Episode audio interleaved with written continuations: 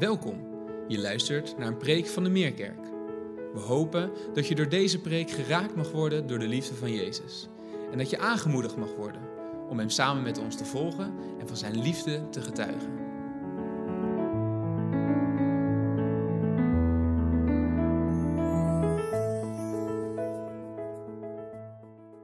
Goedemorgen. Wichel heeft het al gezegd.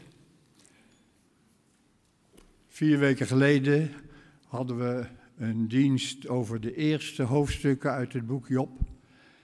En vanmorgen is dat over de laatste hoofdstukken uit het boek Job.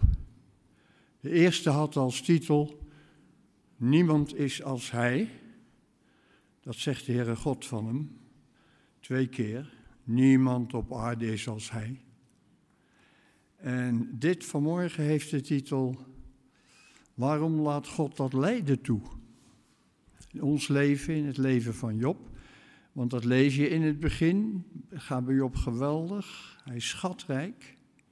Hij heeft een prachtig gezin. Zeven zonen, drie dochters. Ook feestvieren met elkaar. We hebben toen wat gezegd over uh, de manier waarop Job ze opvoedde. En uh, alles, alles gaat goed, maar dan lees je in het eerste hoofdstuk al in vers 6 dat er iets gebeurt in de hemel. Daar is een gesprek tussen God en de Satan. En zodra God de Satan ziet en ziet waar Satan geweest is, dan zegt hij, maar dan heb je mijn knechtje opgezien. Want niemand op aarde is als hij.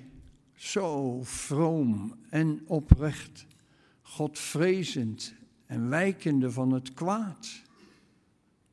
En dan zegt de Satan, ja makkelijk.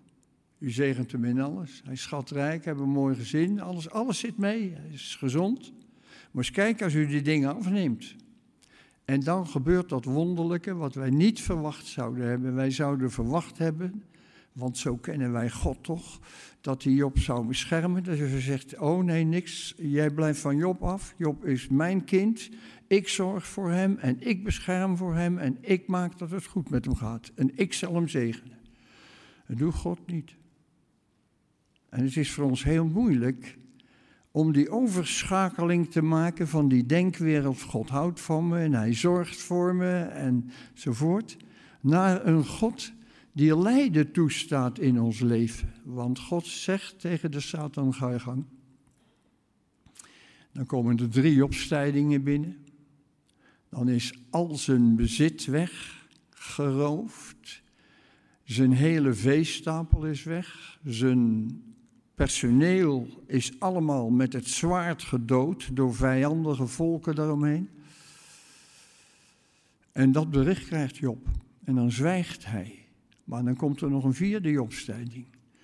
En die vertelt tegen Job: Uw kinderen waren in het huis van de oudste aan het feest vieren. En toen kwam er een verschrikkelijke storm die het huis optilde en neerstortte. En al uw tien kinderen zijn overleden. Er zijn mensen die zeggen, nou, boekje op is een novelle, want dat gebeurt natuurlijk niet, hè, dat in één keer al je kinderen dood zijn. Daarom heb ik vorige keer, en ik herhaal dat even, twee mannen genoemd, twee Joden in de oorlogstijd, Tweede Wereldoorlog. De een woonde in Amersfoort, die heette Nathan. Hij had zes zonen en zes schoondochters en veertien kleinkinderen. En die werden in de oorlog allemaal gedood. En toen het land bevrijd was, stierf zijn vrouw twee maanden na de bevrijding, want ze kon het niet verwerken. Een ander voorbeeld heb ik genoemd. Dat was Levi uit Amsterdam, uit de Jodenbuurt. En in die tijd hadden ze vaak grote gezinnen. Hij had vijftien kinderen. De laatste was een tweeling. En toen de Duitsers in 42 Amsterdam binnenkwamen, namen ze zijn vrouw en de vijftien kinderen mee naar de vernietigingskampen. En daar werden ze allemaal vergast en verbrand. En Levi in Amsterdam was alleen over. Ik vertel het even, er zouden veel en veel meer verhalen zijn van wat er gebeurd is in de Holocaust. Vandaag Israëlzondag, lieve mensen. En uh, Patrick heeft het al gezegd, ik hoop dat we heel veel van Israël houden. En ons niet gek laten maken door alles wat de media over Israël zegt. Maar ons toegewijd laten maken door wat de Bijbel over Israël zegt. Job terug. Hij hoort dat al zijn kinderen dood zijn. En dan scheurt hij zijn klederen. Maar dan kan hij toch zeggen: De Heere heeft gegeven en de Heere heeft genomen. De naam des Heeren zij geloofd. Dan volgt er een tweede gesprek van God en de Satan. En God zegt weer, waar ben je geweest? En de Satan zegt weer, zwerftocht over de aarde. En God zegt weer, vol enthousiasme, dan heb je Job gezien. En ik citeer letterlijk uit de Bijbel. Dan heb je Job gezien, want niemand op aarde is als hij. Zo vroom en oprecht, zo godvrezend en wijkende van het kwaad. En nu, na alles wat jij hem aangedaan heeft, kan die nog op mij vertrouwen en mij nog de eer geven. En opnieuw zegt de Satan, ja wat kan die anders? Makkelijk. Job is altijd nog een gezonde vent en bekeert niks. Dan moet je eens kijken als hij zijn gezondheid aan, aantast. En opnieuw zegt God, ga je gang. Dan krijgt hij een zware ziekte. Uh, waarin hij vol zit van zweren, van zijn hoofdschedel tot zijn voetzolen. En dan zit hij neer op een ashoop. En dan kan hij toch nog, dan komt zijn vrouw bij hem die zegt: Hoe lang ga jij nog door met die vroomheid? Zeg God toch van wel. En Job zegt tegen haar: spreekt als een zottin. Zouden wij het goede van God aannemen? En het kwade niet? Zo'n mooi woord, hè? Ook voor ons. Zouden we het goede van God aannemen en het kwade niet? En Job zondigt niet tegen de Heere God en hij blijft staande, maar hij zit wel neer daar in het as. Hij krabt zich met een potscherm, scherf. Zijn vrienden komen op bezoek, maar die, in plaats van dat ze hem vertroosten, praten ze hem nog veel meer de put, in. Ze gaan tegen hem zeggen, Job, dit is allemaal je eigen schuld. En het is de schuld van je kinderen, daarom heeft God ze dood laten gaan. En dan weet Job dat ook niet meer en dan is God afwezig en de duivel aanwezig. En dan vervloekt Job zijn geboortedag. Was ik maar nooit geboren, was ik maar bij de geboorte gestorven, was ik maar een miskraam geweest, dan hadden ze me weggedaan. Wat moet ik met dit leven? Waarom staat God toe dat dit gebeurt? Dan zegt hij zes keer achter elkaar waarom. En dat is de vraag die we vanmorgen proberen toch iets over te zeggen. Waarom laat God dat lijden toe in het leven van Job en ook in ons leven? Waarom? En het antwoord vinden we in hoofdstuk 38, vers 2. Ik ga dat bewust lezen, anders zou iemand kunnen denken dat ik het fantaseer. Daarom lees ik het letterlijk voor uit de Bijbel, waar God uiteindelijk gaat spreken. God heeft al die tijd gezwegen. En nu neemt God het woord. Geweldige storm. En vanuit die storm spreekt God. En hij zegt dan, en dat gaat mij om die ene tekst maar, want hij, hij spreekt hoofdstukken lang. Maar de eerste tekst is: Toen antwoordde de Heere Job uit een storm en zei: wie is het toch die het raadsbesluit verduistert met woorden zonder verstand? Wie is het toch die het raadsbesluit verduistert met woorden zonder verstand? Dat is de belangrijkste tekst uit het hele boek Job. Hierin zit het antwoord. Daarom is het ontzettend, ik, ik heb bewust gezegd, hoofdstuk 38, vers 2. Wie is het toch die het raadsbesluit verduistert met woorden zonder verstand? Wij gebruiken het woord verduisteren niet zoveel meer.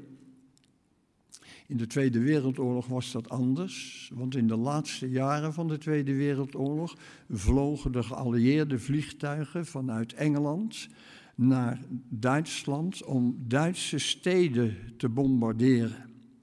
Dat is het enige wat ze konden doen.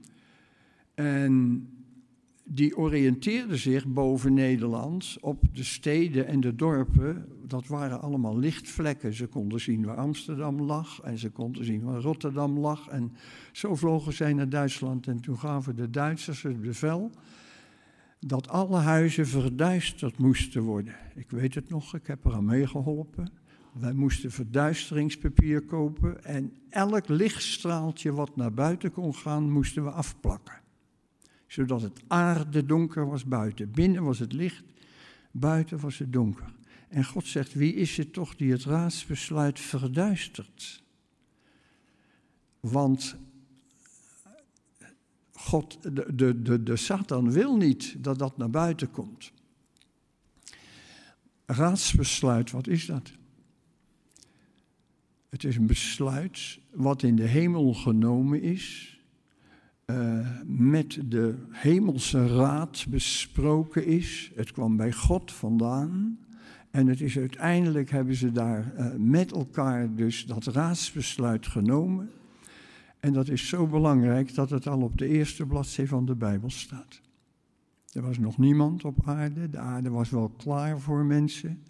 En dan gaat God zijn raadsbesluit bekendmaken. Met deze woorden, die u allemaal kent. Laat ons mensen maken naar ons beeld als onze gelijkenis. De tekst zegt ons bijna niks meer, maar dit is Gods raadsbesluit. En door heel de Bijbel heen kunt u zien dat het eigenlijk in de Bijbel alleen maar, maar dan ook alleen maar gaat om Gods raadsbesluit. En het wordt verduisterd door de Satan, door ons die het evangelie verkondigen. We hebben het niet zo over het raadsbesluit, want dat is wat God wil en dat interesseert ons eigenlijk niet zoveel. We zijn veel meer bezig met ons eigen heil en ons eigen leven, maar wat God verlangt, dat gaat bij ons het ene oor in en het andere weer uit. Daarom prediken we er ook niet zo graag over, want we merken dat het bij mensen heel slecht binnenkomt. Het is dus de duivel die het verduistert, het zijn de predikers, wij, die het verduisteren en het zijn ook de christenen die het verduisteren omdat ons hart er niet naar uitgaat. Maar God zet het door. En de eerste slag die de duivel slaat om Gods raadsbesluit te verduisteren, is bij Eva. Hij verschijnt in de vorm van een slang, dat zie je vaker in de Bijbel, dat een dier spreekt.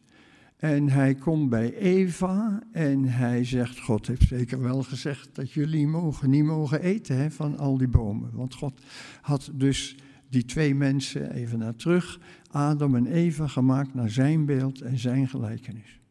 Leken precies, leken precies op God in alles. God kwam ook s'avonds op bezoek in het paradijs en hadden ze gesprekken met elkaar. Adam en Eva waren de mensen geschapen naar Gods beeld en Gods gelijkenis en zij leefden in twee werelden. Ze leefden met hun lichaam op aarde en met hun hart in de hemel. U weet, God heeft drie soorten schepselen gemaakt. De engelen, die leven in de hemel. De dieren, die leven op de aarde. En de mens, die leefde oorspronkelijk in de hemel en op de aarde. Dat was Gods verlangen. En daar had hij er twee van. Zij leefden onder een open hemel in een diepe gemeenschap met God. En de duivel zegt, God heeft zeker wel gezegd dat je van die bomen niet mag eten. En Eva zegt, oh ja, we mogen alle bomen in de hof mogen wij eten. Alleen één niet, dat is de boom van kennis van goed en kwaad. En God heeft gezegd, denk erom, als je daarvan eet, dan zul je sterven. En de duivel zegt, wat een onzin zeg. God weet precies, als je van die boom eet, dan ben je net als God, kennende goed en kwaad. En Eva kijkt naar de boom en ziet de vrucht en ziet dat het heel begeerlijk is. En ze pakt de vrucht en ze eet en ze geeft ook de vrucht aan Adam, die ook eet. En dan zijn ze dood. Niet lichamelijk, geestelijk dood. Als je daarvan eet, zul je sterven. Ze zien het ook, ze proeven het onmiddellijk. De hemel is dicht, God is er niet. En ze kijken naar elkaar en ze zien dat de heerlijkheid van God, waarmee ze bekleed waren, van hen afgevallen is. Ze zien dat ze naakt zijn. Er is niks meer over van dat wat God oorspronkelijk gemaakt heeft van ze. En dan moeten ze zelfs het paradijs uit. Maar er is een lichtpuntje. Adam en Eva hadden namelijk toen nog twee zonen, Kain en Abel. En Kain die uh, uh, gaat een altaar bouwen en haalt de vruchten uit zijn wijngaard en gaat dat offeren aan God. En Abel, zijn jongere broer, die ziet dat. En die gaat naar zijn kudde en die neemt een lammetje en hij slacht het dier. En dan staat er deze tekst: God sloeg acht op Abel en zijn offer. Maar op Kain en zijn offer sloeg hij geen acht. Dit is de grondlegging, de wortels van twee soorten godsdienst. Eén heet religie, zonder relatie. Aan de buitenkant, alle vormen zijn er. Maar er is geen levende relatie met God. En de tweede bij Abel heet relatie. Die heeft iets met God. En God sloeg acht op Abel en zijn offer. En op Kain en zijn offer sloeg hij geen acht. Tot op de hele Bijbel door ziet u die twee godsdiensten. En ziet u van die twee godsdiensten dat de, de religiegodsdienst niet kan verdragen als ze iets zien bij de ander van die relatie. Dat zie je ook bij Kain en Abel. Kain ziet, Abel heeft iets wat ik niet heb. Hij heeft iets met God wat ik niet heb. En dat maakt hem zo kwaad dat hij zijn broer dood. Ook dat vind je door de hele Bijbel heen. We gaan even door zo uit het Oude Testament. God heeft altijd lichtpuntjes, want de mensheid wijkt van hem af. En in die tijd heeft God een Henoch. God heeft ook in onze tijd lichtpuntjes hoor, lieve mensen. En ik verlang er zo naar dat u zo verlangt om in een donkere tijd zo'n lichtpuntje te mogen zijn. Terug, heen nog wandelen met God. God was zo gek op hem dat hij hem voor die tijd weghaalde. Kom jij bij mij, want je bent veel te ver weg. Mooi hè? En dan gaat het weer mis met het volk. Dan wordt het zo erg dat de massa mensen zich volkomen van God afkeren. En dan zegt de Bijbel, het berouwde de Heer dat hij de mensen gemaakt had. Het smartte hem in zijn hart. En dan spoelt God de hele aarde schoon van mensen, de zondvloed. Hij heeft een lichtpuntje, Noach en zijn gezin. Dat is het lichtpunt van God. En met hem gaat God verder. En dan komt er weer een situatie waarin het volk weer, de mensen helemaal weggedwaald zijn. En die denken, wij kunnen het allemaal wel zelf. En die zeggen, laten wij een stad bouwen met een toren waarvan de top tot in de hemel reikt. En ze beginnen eraan, want ze hebben God niet nodig om de hemel te bereiken, dat kunnen ze zelf. En God ziet wat er gebeurt en hij ziet het gevaar daarvan. En God daalt neer uit de hemel en verwart hun taal. En de toren van Babel is nooit afgebouwd. De stad Babel bestaat niet meer, die is later gebouwd, die staat niet meer. Maar het principe van Babel bestaat nog steeds. Ook in onze tijd kom je voortdurend van die mensen tegen die zeggen: laten wij. We komen eruit. Corona is nou weer een beetje weg. Klimaat nog even. Babel zal altijd blijven bestaan, maar uiteindelijk vernietigd worden, want het levert niks op. De stad die wel wat oplevert, en die strijd is er altijd, is het nieuwe Jeruzalem. Dat gaat straks uit de hemel neerdalen. Babylon en het nieuwe Jeruzalem. En God heeft in die tijd van Babel weer een lichtpuntje, dat leest u in het volgende hoofdstuk van Genesis. Daar heeft God een man die hij zijn vriend noemt. Mijn vriend Abraham. er is maar één van wie God dat zegt. Wij gaan makkelijk met dat woord om zeggen: God is mijn vriend. Dan denk ik, oeh, voorzichtig jongens. God had van zijn kant in de hele Bijbel maar één vriend, Abraham. Mijn vriend Abraham. En als God uiteindelijk van Abraham vraagt, Abraham had twee jongens, één moest hij wegsturen, de andere heeft hij honderd jaar op moeten wachten. En toen hij geen kinderen meer kon verwekken en zijn vrouw geen kinderen meer kon krijgen, werd Isaac geboren. God de God alleen. God, eh, God heeft ons helemaal niet nodig, hoor, moeten we niet denken. Hij wil ons wel gebruiken, maar hij kan het allemaal alleen. Abraham, en die heeft twee jongens over, en dan eh, uiteindelijk, de een stuurt hij weg, Isaac mag hij houden. En dan spreekt God in de nacht tot Abraham en zegt, Abraham, en Abraham zegt, hier ben ik, heren. En God zegt, Abraham, neem je zoon, je enige, die je lief hebt, Isaac, en offer. En Abraham doet het. 2000 jaar daarna zegt God tegen zichzelf, dat is fantasie, maar het is wel zo gebeurd, zegt God tegen zichzelf, neem je zoon, je enige, die je lief hebt, Jezus, en offer hem. Dat is onze God. Dat is onze heiland. Onvoorstelbaar. En dan is met het volk Israël gaat het heel moeizaam. Er is één groot principe waarin iedere keer duidelijk wordt als ze God volgen en God gehoorzamen, leven ze onder de zegen van God. En komen ze uiteindelijk in het beloofde land.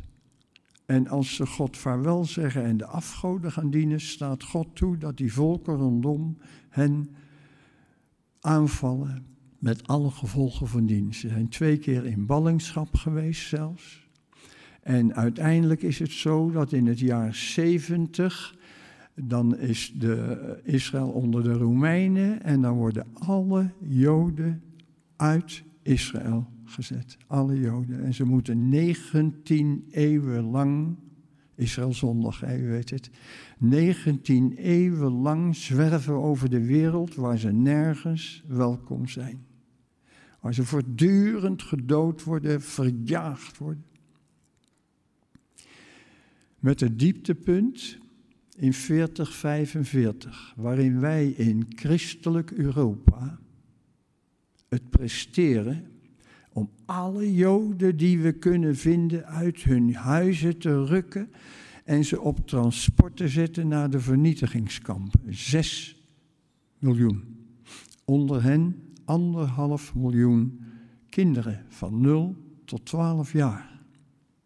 Als u in Israël bent geweest en u bent in het uh, Oorlogsmuseum geweest, ziet u daar een hele grote hal waarin voortdurend de namen van al die anderhalf miljoen kinderen worden afgeroepen. En voor dat gebouw staat een stambeeld van Job. Een huilende Job. Dat is het volk Israël. En wij hebben kans gezien in christelijk Europa om dat de Joden aan te doen.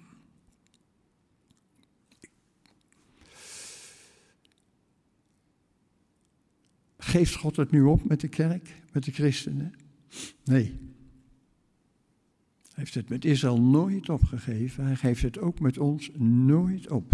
God gaat door met ons. Maar kan u wel verzekeren dat na 1945 uh, de afval begonnen is en doorzet tot op de dag van vandaag.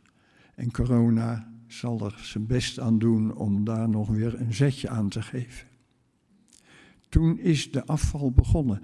De grote uh, Joodse schrijver Elie Wiesel heeft veel boeken geschreven. Die heeft zelf in Auschwitz gezeten en is er levend uitgekomen. Maar wel heel erg gekneusd. En hij schreef in een van de boeken wat stierf in Auschwitz waren niet de Joden, maar het christendom. Wat stierf in Auschwitz waren niet de Joden, maar het christendom. En de meesten in Nederland hebben er nog steeds geen moeite mee dat we dat gedaan hebben. Gelukkig hebben we in Amsterdam nu al die stenen waar de namen op staan van die 102.000 die wij in Nederland geweldig aan hebben meegewerkt om ze naar de vernietigingskampen te brengen. En er waren in Nederland uitzonderingen. Ik hoef alleen maar even de naam van Corrie ten Boom te noemen, op wie ik zo gek ben. En daar heb je eigenlijk weer hetzelfde principe. Hè? Corrie ten Boom met haar zus Betsy en de vader, ze woonden in Haarlem. En uh, toen de oorlog uitbrak, hebben ze een schuilplaats gemaakt in huis om Joden te verbergen. En toen werden ze verraden en kwamen de Duitsers en werden de Joden weggehaald. Die zijn gelukkig niet gestorven, die hebben ze kunnen doen onderduiken ergens anders. Maar Corrie en Betsy en de vader werden door de Duitsers meegenomen. Vader stierf in Scheveningen in de gevangenis. Betsy, toen gingen ze naar, uh, hoe heet het kamp, Marjan? Ravensbrück. Daarvoor heb ik mijn vrouw meegenomen. Uh, die gingen naar Ravensbrück en Corrie zag kans om onder haar kleren een Bijbel mee te smokkelen. En elke avond, als het werkdag voorbij was, zat ze op de rand van haar bed en sprak ze tegen alle vrouwen uit de barak. Ging ze het evangelie verkondigen. En ze bemoedigen in die moeilijke tijd. Toen Corrie, de, Betsy stierf, Corrie kwam eruit. En toen ze eruit kwam uit het kamp, zei ze: Als ik straks weer genezen ben van alles wat ik nu mankeer, dan ga ik de hele wereld rond om ze te vertellen hoe geweldig of Jezus is. En dat heeft ze gedaan. Honderdduizenden heeft zij bereikt. Onder andere mij. Ik ben niet door haar tot geloof gekomen. Maar ik kan wel zeggen, toen ik haar zag spreken. Iemand heeft van haar gezegd, als ze ging spreken over Jezus, was er zes meter van de Heer Jezus om haar heen. Toen ik haar zag spreken, zei ik, Heere God, geef mij wat zij heeft. Tante Corrie, Waarom is zij zo tot zegen geweest? Omdat ze vreselijk geleden heeft. Waarom staat God toe bij Job dat hij zo gaat lijden? Omdat God weet, dan kan ik je veel verder brengen. Dan kom je veel dichter bij mij. Dat zegt Job ook later. Och heren, vroeger, vroom oprecht, slechts van horen zeggen had ik van u vernomen. Maar nu, nu na dit enorme lijden, nu heeft mijn oog u aanschouwd. Vandaar dus die tekst waarin God begint met de woorden: Wie is het toch die het raadsbesluit des Heren verduistert? Met woorden zonder verstand, daar waar het God om gaat, raakt ons bijna niet. Totdat God toch ingrijpt in ons leven. En we veel meer belang krijgen wat, wat God wil dan wat wij willen. Gods verlangen. Wie is het toch die het raadsbesluit verduistert? En ik denk dat als het gaat om de christenen, uh, God laat de kerk niet in de steek, laat de christenen niet in de steek, maar we gaan een zware tijd tegemoet. De Bijbel is er heel duidelijk over. De Bijbel noemt dat, en de Heer Jezus noemt dat zo, de grote verdrukking. Het wordt heel donker en het wordt heel moeilijk voor christenen. En als we dan bedenken en we gaan terug naar Kain en Abel, naar religie zonder relatie, en naar relatie. Dan denk ik dat je rustig vanuit de Bijbel kunt zeggen: alles wat alleen maar religie heeft, geeft het in die tijd op.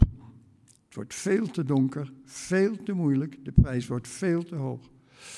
En we geven het op, behalve degenen die een relatie hebben met God, die kunnen het niet opgeven. Het enige wat ze hebben en die zien dat juist door die donkere periode ze gedreven worden door die duisternis naar het licht toe. En ze gaan daardoor veel dichter bij de Heere God leven. En ze wandelen in het licht met Jezus en het worden prachtige mensen. Mensen, precies zoals God het gezegd heeft, naar mijn beeld en onze, ons beeld en onze gelijkenis. En waarom doet God dat? Dat zegt hij in dat eerste gedeelte erbij. Laat ons mensen maken naar ons beeld als onze gelijkenis, opdat zij heerschappij voeren over deze hele aarde. Er komt een tijd dat al die machthebbers, ook veel goddeloze machthebbers, afgevoerd worden. En dat daar de, de wereld de aarde geregeerd wordt door mannen als, ik noem alleen maar de mannen, maar uh, Abel, Henoch, Noach, Abraham, Isaac, Jacob, Jozef en het volk Israël gaat er een geweldige grote rol in spelen. Dan komt de hemel op aarde, want daar zijn mensen ja, die geleerd hebben om met hun hart in de hemel te leven. En als Jezus komt, komt hij niet alleen. Waarom duurt het zo lang, zeggen mensen vaak. Nou, mijn antwoord is altijd omdat wij zo onwillig zijn om belang te stellen en aandacht te geven aan Gods raadsbesluit. We zijn met onze eigen dingetjes bezig. Daarom duurt het zo lang. Maar de tijd komt dat Jezus Christus deze aarde komt. En niet meer zoals de man van Nazareth, maar dan zegt, zegt de Bijbel van hem, zoals de bliksem flitst van het oosten en gaat naar het westen. Zo zal de zoon des mensen zijn bij zijn komst. We moeten niet denken dat wij op de televisie moeten gaan kijken om te zien dat Jezus teruggekomen is. De aarde zal vol zijn van de heerlijkheid des Heeren. En dat komt door Jezus en door u. Want als Jezus komt, komt hij met zijn bruid, komt hij met de stad. Geeft niet welke woorden of u gebruikt. Allemaal komt het op hetzelfde neer. In mijn boek heb ik twaalf begrippen genoemd die allemaal hetzelfde zeggen. Als Jezus komt, is er een hemel op aarde.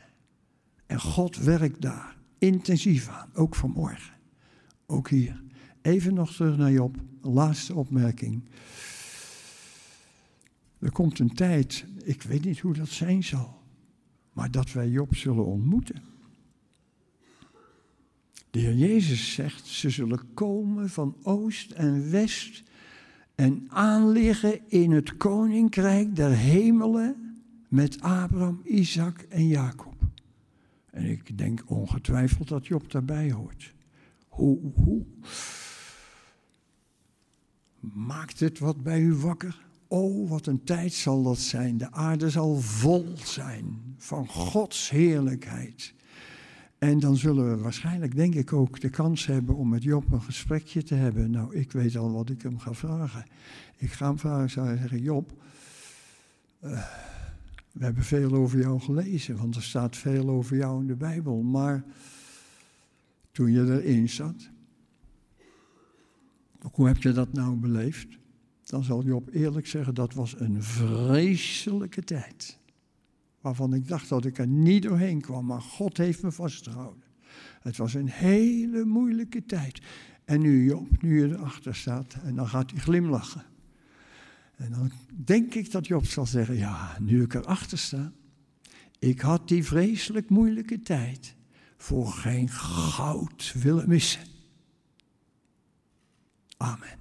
Zullen we bidden.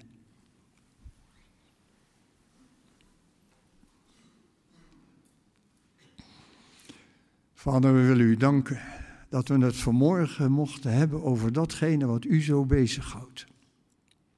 Uw raadsbesluit. En u zegt diep teleurgesteld tegen Job, wie is het toch die het raadsbesluit verduistert met woorden zonder verstand. Maar vanmorgen mochten we het in elk geval over uw raadsbesluit hebben. En u weet, Heer, dat het niet zo past in ons denken. Dat u ons door lijden voert om ons daardoor dichter bij uzelf te kunnen hebben. Om ons meer te kunnen veranderen naar uw beeld. En om ons mee te kunnen geven als uw geliefde zoon Jezus naar de aarde gaat. Om de hemel op aarde te brengen. Opdat ze heerschappij voeren over de hele aarde. Vader, we danken u dat u daar zo'n welbehagen in hebt. Dat u zich door niets en niemand laat terughouden.